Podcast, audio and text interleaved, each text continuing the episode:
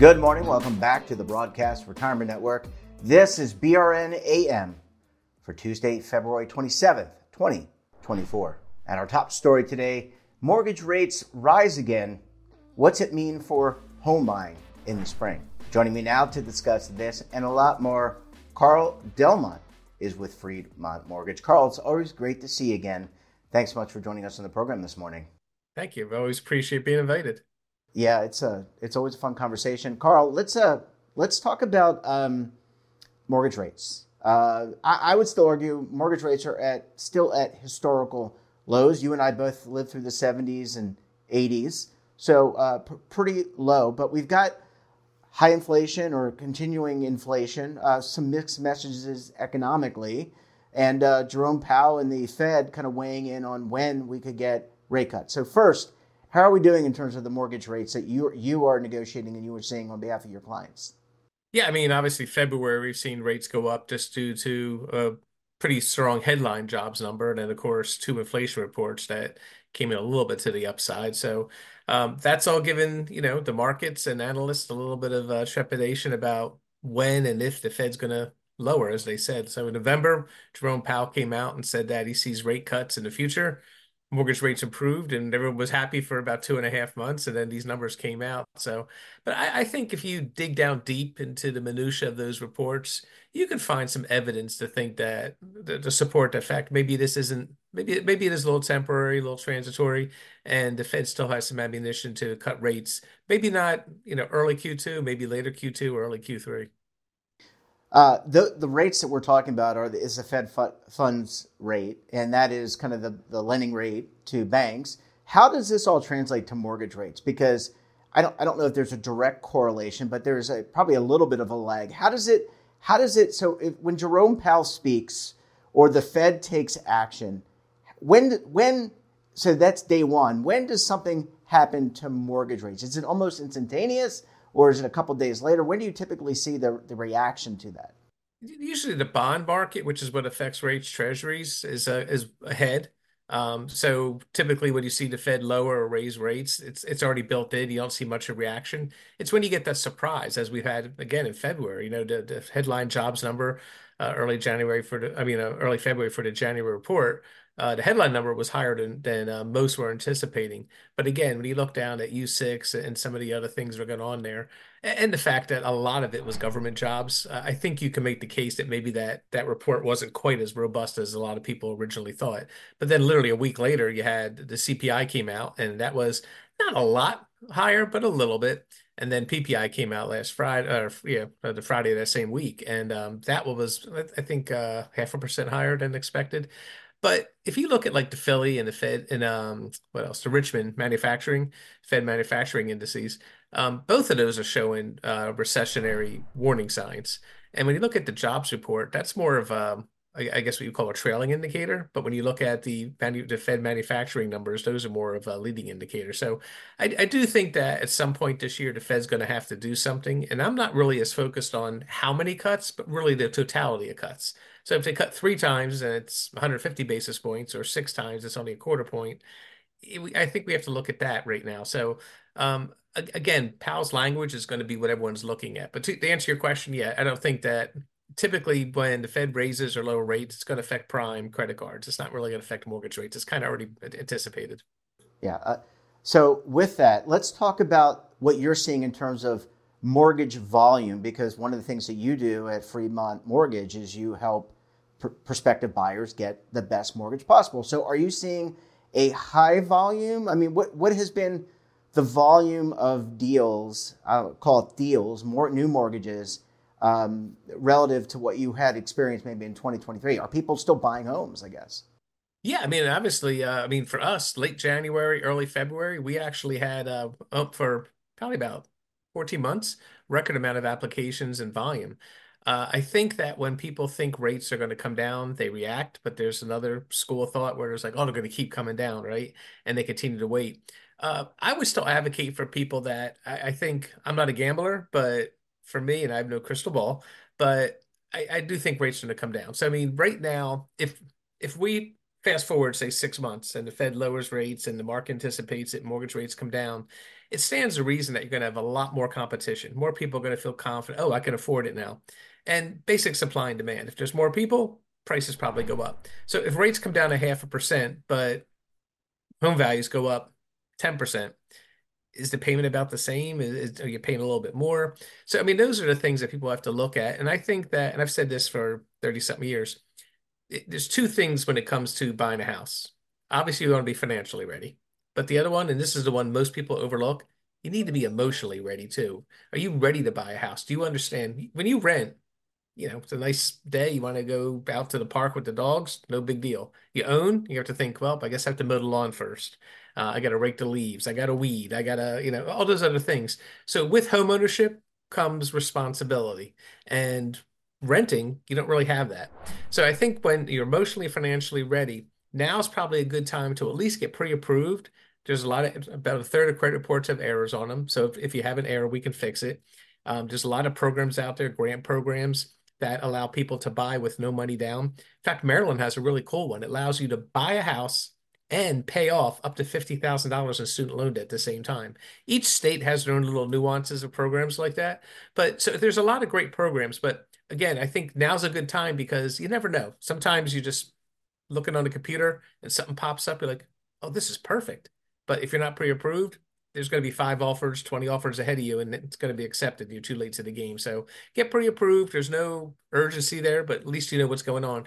And now, if you buy today and rates do drop, you can always refinance. And in that point, it's just you in a queue, right? You're not competing against 15, 20 other buyers. So if you can buy a house today, get the equity, and then lower your rate, yeah, you have closing costs a couple times, but you're probably still come out ahead of the game if, again, you're emotionally and financially ready to buy. Yeah, that emotional willingness and readiness uh, really important on a lot of financial issues. Carl, I want to take a very quick break. When we come back, we'll talk more about the mortgage marketplace as well as the home marketplace. Everything's changing every day. You're going to want to stay tuned right here on BRN AM.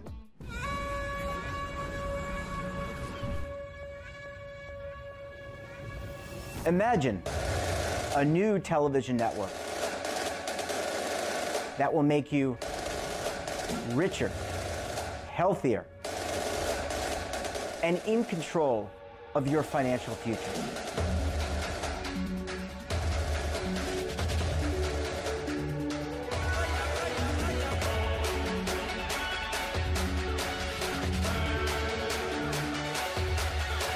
This network is for the policewoman in Nashville, Tennessee, the baker in Dubuque, Iowa, the teacher in Lexington, Kentucky. We want to make the idea of savings and retirement culturally relevant. But what do you see as a defining issue of the midterms? Especially for the smaller businesses. I mean, they are the lifeblood of the American economy.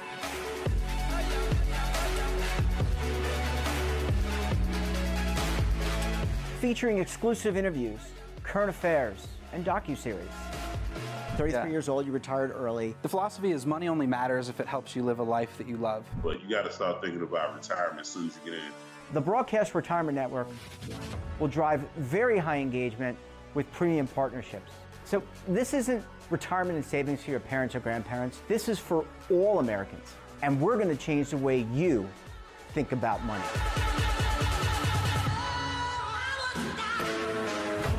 Welcome to the next frontier of retirement and savings. This is BRN, the Broadcast Retirement Network. Carl, thanks so much for staying with us. Really appreciate you hanging around for segment number two this morning. Yeah, I appreciate it. Yeah, let's uh, let's talk some more housing. Yeah, let's let's talk about that. Before we get into this, the home builder sentiment, which I think talk, speaks to the inventory, a little bit of the new uh, construction inventory of, of homes. I want to ask you about something you, you picked up on. So let's just say the Fed cuts rates, uh, quarter point, 50, 50 basis points, whatever, and it ref, ref, reflects into mortgage rates eventually, right? So there's a little bit of lag. We established that. What is really the difference in payment? Because you talked about this, but let's just say a median home is $400,000, $500,000. I think that's about right in the United States. What does that really mean in terms of what your payment is? Are we talking about $25, $100? $200? What's the difference there? Yeah, I mean, look, a quarter point on, I think the average home price nationwide now is about 427. Uh, don't quote me on that, but somewhere in that ballpark. Uh, a quarter point is significant, but you know, it's it's like anything else. If you're buying a house and let's say the taxes, the property taxes and, and the homeowner's insurance, let's say that's a $200 a month swing. Then it's almost like it's the same thing as saving a quarter point, right? So you really have to look at the overall cost of home ownership. And it's interesting because, you know, you look at California and Florida, which right now are sort of infamous for not being able to get homeowners insurance. And if you can, it's super expensive and limited. So now there's all these articles on people who are, you know, the mass migration out of California to Texas and Tennessee and, you know, all these other states. And now you're starting to hear it about Florida as well. I just saw an article the other day where a lady decided to move back home in her late 60s to Virginia because she was tired of just the property, the cost of insurance and, and or not being able to get it and everything else. So it, you know, climate's going to be something you're going to hear more of um, when it comes to the cost factors. Uh, you're starting to see uh, FHFA, which oversees Fannie and Freddie, talking more about that. And and I think that's going to go into. I think it's going to become part of underwriting down the road. Like if you're buying a house in say Florida, but you're in the middle of the state versus you know two blocks from the ocean. The, one two blocks in the ocean may have a little bit more tougher underwriting as things go forward. So the market's changing. Um, it always has. I've always joked that uh, you know accountants and CPAs they've got a crazy life because the government's always changing the rules, right? So you got to stay on top of everything. But I think ever since like 2000, well, really 10 when Dodd uh, Frank came out, um, you know, and and Safe Act, everything else, I, I, think our industry has become something where we're continuously taking CE credits, learning about new things, staying on top of all the stuff, so that you know you can serve your clients and your realtors better. But it's uh it's a never changing world, so. It is that Federal Register, by the way, which is where those regs are it's like this. I mean, it is like I think it's it's a lot of volumes. Uh, Carl, let's talk about home builder sentiment. I think that's important because when you think about inventory, it's the inventory of existing homes. So people wanting to downsize, they want to move into a different home, but also building new homes. Uh, where are we with home builder sentiment? Are there home builders? Are they bullish? Are they thinking about building new properties so that people like me eventually will be able to buy a home? Yeah, I mean, right now, home builder sentiment is up, even despite rates going up a little bit recent weeks. But I think it's because, um, in a very um, macro look, you know, they can control inventory, right? Right now, inventory is still not where it needs to be on the existing home side, but on the new home side, assuming they can get the zoning and all the other things, um, you know, they can actually build to demand. So, like, if if you decided you want to sell your current house, but you know, you're not sure if, if you sell then you're going to be flip side on the on the buyer side competing with 20 other people well going to a new home builder you could say hey listen um, when would this house be ready? Oh it's going to be ready in four months. Perfect. We'll put our house up for market in three months. This gives you time and everything else. So it takes away that little bit of that stress element but there's also a little control feature there. Uh, we are seeing a little bit of uh, paraphrase the you know the the grass shoots um, the green shoots. Uh, we're starting to see a little bit in inventory but you know what's interesting. I mean you still have some foreclosures that are tied up. So you have some states that are judicial states and some that are non-judicial. So the ones that are judicial states, there's still some homes from like 2010, 2012 that were underwater that went to foreclosure. There's still some of those that are haven't hit the marketplace yet. The other thing is, you know, there's a huge percentage of what they call um, like the hedge fund buyers um, that yep. came out when they're buying it. So now there's there's two bills kicking around through Congress. One I don't really understand. They want to charge ten thousand dollars per house if you have seventy five houses or more to go into a fund to help first time buyers. But if these hedge funds own seventy five hundred homes and they're not selling them, how's that money helping anyone? Because they're not really helping the inventory. By comparison, the other bill in there has um, they have to dispose they have to divest of the properties within 10 years.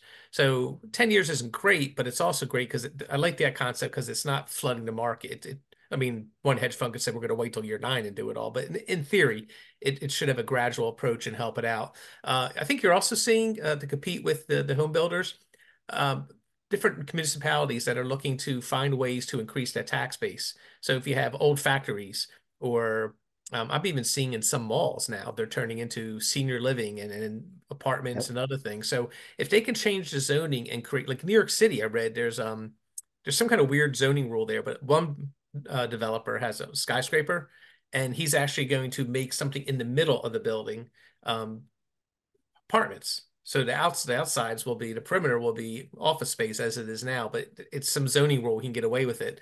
But you know, you're starting to see vacancies in the commercial market, and I think that's what some areas are looking to do. Like, can we convert this to whether apartments or condos or townhomes, penthouses, whatever, and that will create more inventory, which should help the marketplace because the supply and demand's got to be a little bit more balanced than it is. Yeah, uh, it's that elasticity that uh, economists always talk about. Last uh, question, Carl. Um, let's talk about. It sounds like you know what you're describing. Uh, I couldn't really go it alone. I mean, I'm a smart guy, but I'm not an expert in real estate. And it sounds like what you really need is to have the right advocate, the right real estate agent, uh, the right mortgage broker, and also probably an attorney, uh, perhaps an attorney as well, who specializes to make sure that not only getting the best deal, but that the house is is is evaluated properly. Because when we talked to you, I don't know, many months ago, people were, were waiving their contingencies. That doesn't seem to be be happening to such a great extent. But uh, you need to have the right professionals with you, and they they bring value. You can't just go on an app and and just say, oh, I like that house, and just go in and buy it. Spend you know a million dollars or five hundred thousand dollars. You got to have the right professional. Yeah, I mean, to your point, what happens is there's a lot of people to go on the internet and just search for the lowest rate. Typically, my experience has been you're going to get the lowest service too, because they're catering to that person that's just tire kicking, doesn't know what's going on. Conversely, going with the right lender and the right realtor, you may actually not be the highest bidder, but you're going to be the winning bidder because the selling agent understands, oh, I know this lender, they're local, they're going to get it done. Uh, this internet lender, I've had three bad experiences. I'm not putting my client through that and also, you know, good realtors will negotiate and figure some things out. Case in point, my oldest was looking at houses yesterday, and uh, went out with her. first time she's looking, and you know, we got her pre-approved, and we're walking around looking at things. And uh, I chose a realtor for her whose family's in the construction business because some of these homes in her price range are going to do a little bit of work. And we started talking about things. And to your point, the experts, uh, we noticed that the, the one house was older, it was built in like 1943, but the ceiling tiles usually cover asbestos. Well, you want to get a special asbestos testing, and that costs a lot of money. That could cost a buyer up to $2,500 just for that testing, but you don't live in a house with asbestos. So then we start looking at those things. Then I told her about it's a septic, it's on um, a well and septic. Well, the house is built in 43. If you maintain a septic, you might be lucky and get 30 to 35 years out of it. But even if both, if the previous owners replace it every 35 years, they're going to be due again. And in some states, the septic is just a pass fail. So you could have like a 12 month shelf life, but it could pass. Whereas you want to ask the, the, the septic inspector, can you do a full inspection for me? Let me know what the shelf life is. Because a lot of people don't realize this, but if you're on septic, it could cost like, like I said, about $30,000 to, um, to replace something like that. So the big joke is it's probably the most expensive appliance people own if you own a well. You just don't think about it until you get that bill. Uh, the other thing, um, we were looking at another house with her right afterwards, and it seemed perfect. Um, bedroom's a little bit small, some other stuff. But as we left, literally 80 yards away was this whole entire um, power line. And I said, "Ooh, I don't know you want to live that close to power lines." There's all kinds of studies about that. Yeah, so, my wife, my wife would say EMFs, EMFs, right? The the the waves coming and flooding and, and cooking you basically from the inside out. So she kind of liked the house, but as soon as we drove and saw that, I'm like, "Babe, you know, it's not like you have to buy a house. Let's let's scratch that one off the list too." Yeah, last question for you. I think I might have said the last one, but I thought of another one. How did you get your daughter emotionally ready? Like, is she going to be mowing the lawn, or is she going to be, you know, doing all the things? Like she's she grew up in the business, seeing you in the business, and I'm sure you guys have had plenty of conversations. But for those parents out there, maybe in the same situation as you, have an adult child or children, and they're looking to buy a house. How do you get them ready for like? And maybe they haven't done. You know, I used to cut the lawn for for our house on uh, Road Maybe they haven't done that. So, how do you get them thinking about the roof, the lawn, the landscaping? Um, that's a big nut to uh, either pay somebody to do or do yourself. Yeah, and, and so how we're handling it is kind of like I tell the girls like coach in soccer. If if you think you're not like it, don't think you're like the college, go on an ID camp anyway. Go on a tour anyway because you're going to be asked questions. You're going to see things so that when you find the right one, you already have that experience. You know what to look for, what to ask. Same thing here with the um, the housing. You know, we're looking at some homes, and to your point, I brought up lawn mowing. The first house, I'm like, you're going to need a ride on lawnmower, or you're going to have to pay someone. If you pay someone, you're looking at probably eighty to hundred dollars a week for about yep. seven week seven months of the year. That's an added cost. Um, but if you do a push mower, it's going to be three hours of your life, and uh, you know, is it worth it? Whatever. Um, you know, we looked at a lot of things. Uh, the one house doesn't have central air, so I said, okay, in the summertime, it's going to be really, really hot, and I don't know if way this house is set up, you could actually add central air. And you probably don't want the units, but something to think about. And then she's like, Oh, I can open here and get a cross breeze. I'm like, Yeah, but you're about 30 yards from the street, so it's gonna be really loud. So there's little things that you get them thinking about. And you know, look, when you're buying a house, especially in the first time buyer market, you know, unless you're doing very, very well for yourself, you're gonna and this is what I told her. My first few houses were probably less attractive than that but they were in my price range. And I bought knowing it wasn't going to be my permanent house. I fix it up, I sell it, buy the next one, fix it up, sell it. And that's kind of what you have to look at. I mean, there are some younger kids today who are fortunate enough to go out and buy a $700,000 newly built home, you know, from a builder. And if you can, so be it. But all I would say is make sure that when you're getting pre approved, before you talk to a lender, do your own budget and figure out what you're comfortable paying. And most importantly, what you need left over. And, because we don't look as a lender, we don't look at your cell phone bill. We don't put that in your calculations, right? We don't look at your car insurance. We don't look at um, cable and Hulu and streaming and all those things. So you want to make sure that you understand at the end of the day, when it's all done, my net dollars, do I have enough that I can still go to the movies once a month or, you know, go out to dinner or go out with my friends, still go on vacation? You don't want to be, what was the term when we were younger, house poor? Yep. You know, and, and there's some variables there. A lot of people think, okay, you locked in a fixed rate. Yes, principal and interest are going to be fixed, but your taxes, insurance, those are variables. They can go up and everything else. Car insurance, everything's going up. So you need to really think about that and have that cushion. Yeah, and don't forget savings, Carl, meaning the retirement. Got to think about tomorrow. Exactly. That's what I'm saying. Make sure there's money left over. That's right. You got to be able to have got, got to be able to live and and pay uh, yourself first. I, that's absolutely pay yourself first. Coach, we're going to call you Coach Carl from now on because you are Coach Carl. Carl, always great to see you. Thanks so much for joining us, and we look forward to having you back on the program again very soon. I appreciate. it. Always enjoy it. And that wraps up this episode of BRNAM. Have a topic of interest, someone you think we should talk to? Drop us a line, and don't forget for all the latest curated news and lifestyle, wellness, finance, tech, so much more all in one place. Check out today's edition of our daily newsletter, The Morning Pulse. Want to search our archives, check out our latest content? Well, visit our website. We're back again tomorrow with another edition of BRNAM. We'll have a very special guest and a very important topic, of course. Until then, I'm Jeff Snyder. Stay safe, keep on saving, and don't forget, roll with the changes.